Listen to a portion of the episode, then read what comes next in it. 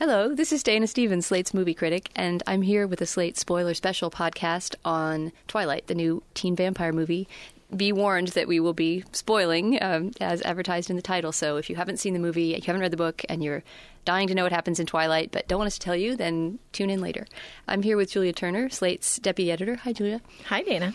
So uh, I'm actually going to pitch the plot summary over to you because you, unlike me, have read. Have you read all the Twilight books or only the first one? No, there are four books, and I've read only the first one. And I should admit here, I only read the first one because it was all I could stomach. Mm-hmm. the books are compelling, but terribly, terribly. And written. you were interested just because it's a huge bestseller, and you wanted to see what it was all about. Yeah, I wanted to see what it was all about, and I'm generally interested in young adult fantasy success. I mean, I really liked the Philip Pullman books, and I really liked the Harry Potter books. I tend to like and read those books. But I read this one and did not like it. So, the plot of Twilight is that a girl named Bella Swan, who is sort of clumsy and has no particular characteristics, moves to her father's home in the small town of Forks, Washington, where she meets a clan of vampires, although they merely appear to be very handsome, rich high school students at first, and falls in love with one of them. And then they moon around for a while, loving each other. Uh, but not. They moon around for about 600 pages. It looks like from the size yeah, of it's the a book very you've got hefty book. So they admire each other and, and, and fall in love protractedly. And this love is somewhat allowable because Edward is a vampire who is a, a vegetarian and does not eat humans, only uh, eats animals. And then there's another clan of vampires who are not so uh, vegetarian, who pursue and hunt humans. Eventually, they recognize that Edward loves Bella the human. They decide to hunt her, and thus we are taken to the stirring climax of, of the book. and the setup for the next book and the next movie, obviously, which is that you know this this more ruthless clan of human eating vampires is gonna is gonna move in and try to break up the Bella and, and Edward relationship by eating Bella. That would effectively end it. But then we should also mention that I mean the center of the movie is actually not this this kind of crime plot about the vampires, the bad vampires going around killing people, but more this kind of very long Romeo and Juliet like sort of wrong side of the tracks love story where human falls in love with vampire and essentially they have to hold off from ever consummating their relationship because he might just eat her alive. Yeah, the I think the key phrase in both the movie and the book is if I lost control for even one moment, I could break your neck. I don't know what I would do. I would consume you. And so they just sort of look at each other and think about each other and sort of stroke each other's arms tenderly for a, while- for like long passages of the book. Well, and the here's movie. where we should talk about the difference between the book and the movie because I found that the movie really divided very clearly into the first 30 or 40 minutes, which was all this kind of passive, you know, meaningful, angsty teen staring at, that was completely boring and, and unintentionally laughable. But that when the love story actually kicked in and the, you know, suspense plot about vampirism actually kicked in, that in its weird, pulpy way, the movie became kind of great. And you were saying that this early teen staring part is essentially what the book is from beginning to end. Yeah, I, I was interested to see this movie because I really, really didn't like the book. In part because I think the book is atrociously written. It's sort of like a bad Harlequin romance novel, except it doesn't get you hot and bothered because it's so badly written. And then also because I think it has just it's Bella is a terrible role model for young girls. I think the gender politics of the book are completely messed up, which we can touch on later. But I was surprised to find that the movie is actually much better than the book because it cuts way down on all the passages where Bella and Edward just stare at each other and say inane things, even though there are still many, many scenes in the movie where they stare at each other. I want you to read that passage from the book at this this juncture because I think it captures certainly the mood of, of the book. Apparently, goes on and on for pages like this, but also that mood of the of the early part of the movie that is all about you know just two kids in biology class kind of staring at each other meaningfully. Right. But you should know before reading this passage that in both the book and the movie, the vampires have this particular quality that I've never seen in another vampire book or movie, where when they stand in full sunlight, they have iridescent skin that glitters like diamonds. Yeah, they basically um, they they become brilliantine sort of. So it begins. Edward in the sunlight was shocking. I couldn't get used to it, although I'd been staring at him all afternoon. His skin, white despite the faint flush from yesterday's hunting trip, literally sparkled like thousands of tiny diamonds were embedded in the surface. He lay perfectly still in the grass, his shirt open over his sculpted, incandescent chest, his scintillating arms bare. His glistening, pale lavender lids were shut, though of course he didn't sleep. And then she goes on to say, I reached out one finger and stroked the back of his shimmering hand where it lay within my reach. I marveled again at the perfect texture, satin smooth, cool as stone. When I looked up again, his eyes were open, watching me. Butterscotch today, lighter, warmer after hunting. His quick smile turned up the corners of his flawless lips. And that note on Butterscotch is that one of his other vampire qualities is that when he's hungry for blood, his eyes are dark black. But once he's sated with a hunting trip to go eat some friendly young Bambi does, they turn uh, like golden cat color. He has a strange in the in the description that you read. He has this sort of doll-like quality. You can see why this is a huge success with 12, 13 year old. I don't know what the age is exactly that this appeals to, but it seems like it's just one step beyond playing with dolls, and it's sort of some step in between that and some kind of erotic reverie about boys. I, I wonder if that's part of the appeal for for these young girls. I mean, we were it's so the, static and strange. It's it, it's not like a real human man in any way, and it's it was funny. I mean, we were in this screening last night that had some some young girls in it, and the lights went down, and before even a moment, even any thing had appeared on the screen, there was just shrieking in the theater, "Edward, I love you, Edward Cullen!" Woo! So in some ways, maybe maybe the appeal to these young girls is that it is this sort of sexless fantasy of romance. It's a weird fantasy though because they just have such a such boring conversations. I had trouble getting into it. Well, but I have to say that I, I mean as a sexy story, it goes nowhere. It's almost more like an, a story about abstinence, right? Because they can't they can't consummate anything. They even only kiss one time in the movie.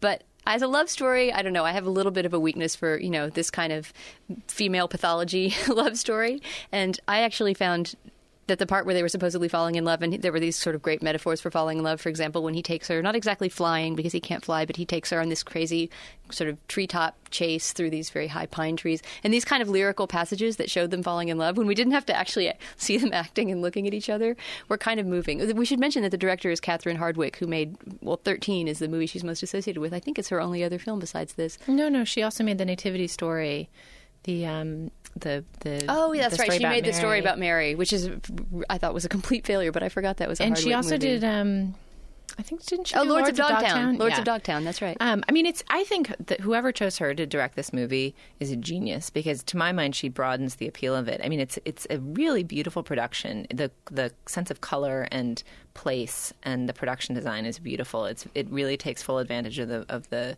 kind of gloomy, overcast. Uh, it's like Pacific Northwest Gothic.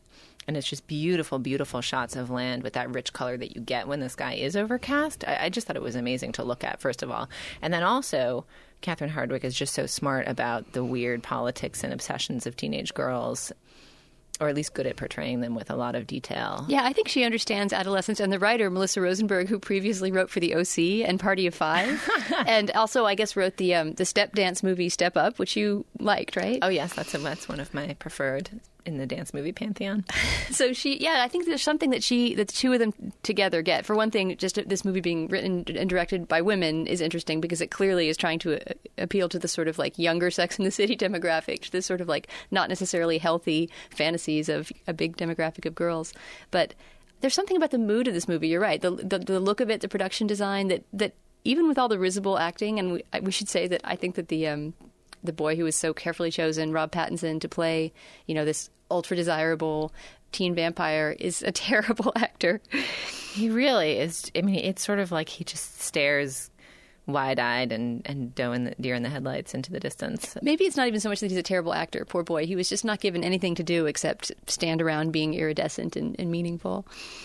He kind of he has some lines in the in it that are kind of wisecracky responses to Bella, her one quality is that she's a sardonic teenager who doesn't buy into the whole prom and giggling uh, teenage girlhood. She's a little too cool for school, which I think is perhaps part of her appeal as a character.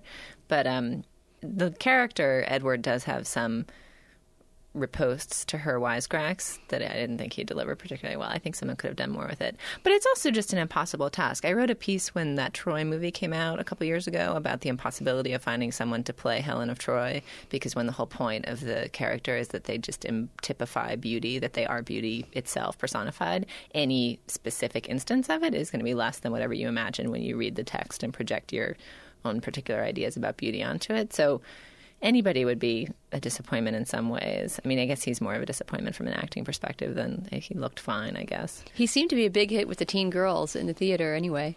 Yeah, it seemed like he was working for them there.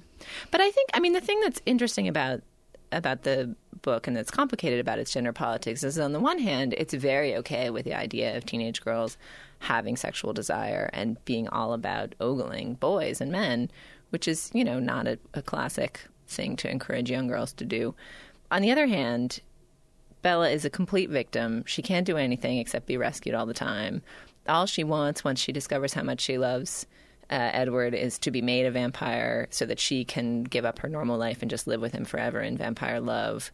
You know, she basically wants to die to be with him, and she keeps imploring him to kill her, to suck her blood, to turn her into a vampire. And he refuses. He wants her to just have a nice, normal life and grow old, and they can live in some house together where he still looks like a pale, icy 17 year old and she grows into her dotage.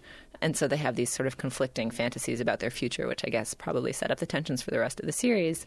But she's she's just I don't know. I mean, is this is this a set of books that you think you'd want your daughter to read based on what you saw last no, night? No, I have to say it's it sounds like the books especially and the movie to some extent too are sort of horrible moral messages for young girls. But at the same time, I mean, isn't there something kind of compelling about getting to have a politically incorrect fantasy. You know, God knows that men, the large demographics of men, get to have very politically incorrect, incorrect fantasies all the time. And I don't know, I guess once your your girl was old enough 16 17 years old that you know they're probably reading these books anyway i don't think there would be anything wrong with with showing them this movie No, I mean, I I don't think there's anything wrong with it. It's just when you compare Bella to Buffy the Vampire Slayer. oh yeah she's not spunky she is not a spunky character at all No, all she ever does is say, "Oh, I can't do that. Oh, I wouldn't be good at that." She is smart. They make a point of showing that she's just as good at science as Edward Cullen, who's had to take science for the past 80 years since he's been a vampire, as he's perpetually pretended to go to high school.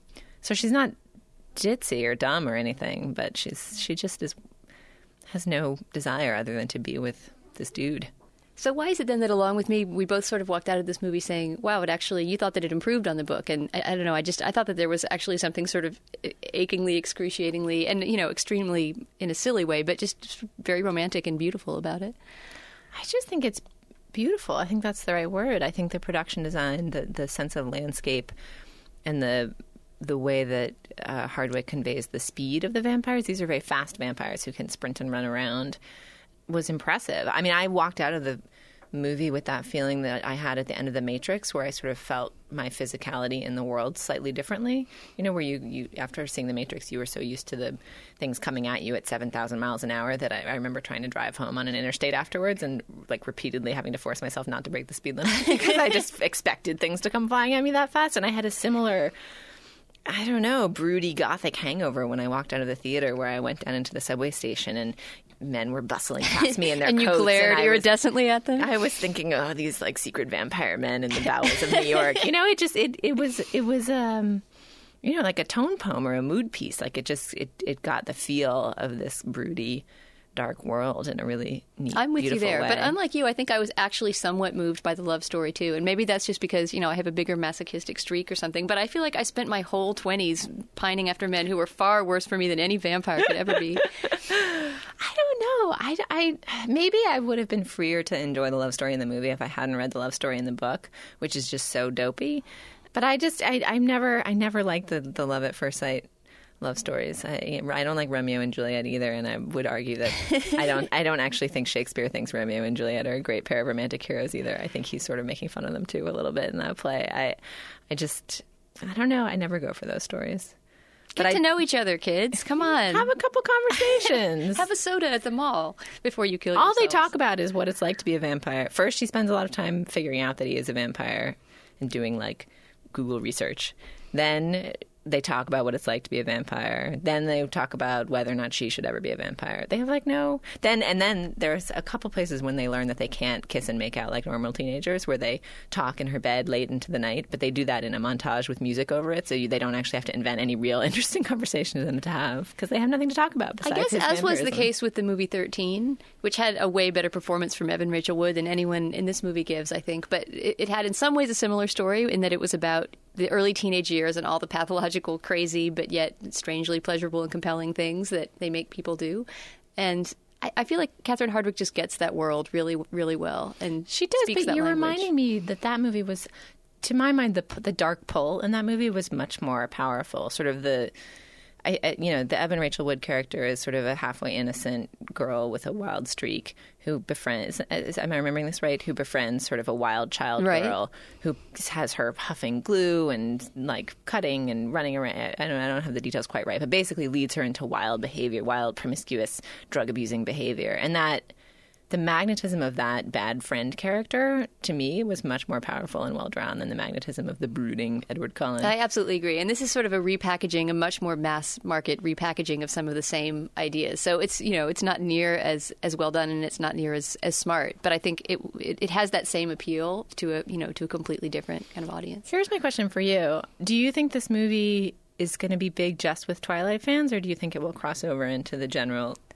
that's a good question. My, I mean, my question would be more: Will boys like it, and will boys go and see it, and can it possibly succeed if they don't? You know, maybe that's why I thought of Sex in the City as a kind of marketing comparison. But I, it, it well, it converted me to want to see the next Twilight movie. I'll say that. I'm not going to go and read, you know, the 600 page books, I but advise against. but something about even though I was rolling my eyes throughout at various moments, I have to say that when those little giveaways started to be planted at the end that something was going to be revealed in the next movie. I thought, gee, I really want to see how that turns out. Totally, especially if Hardwicke directs it. If they turn it over to somebody else. Oh yeah, they have to leave it in her hands. But yeah. I have a feeling she will because if this is even a modest hit, it just seems like it's really her. She's very at home in this milieu.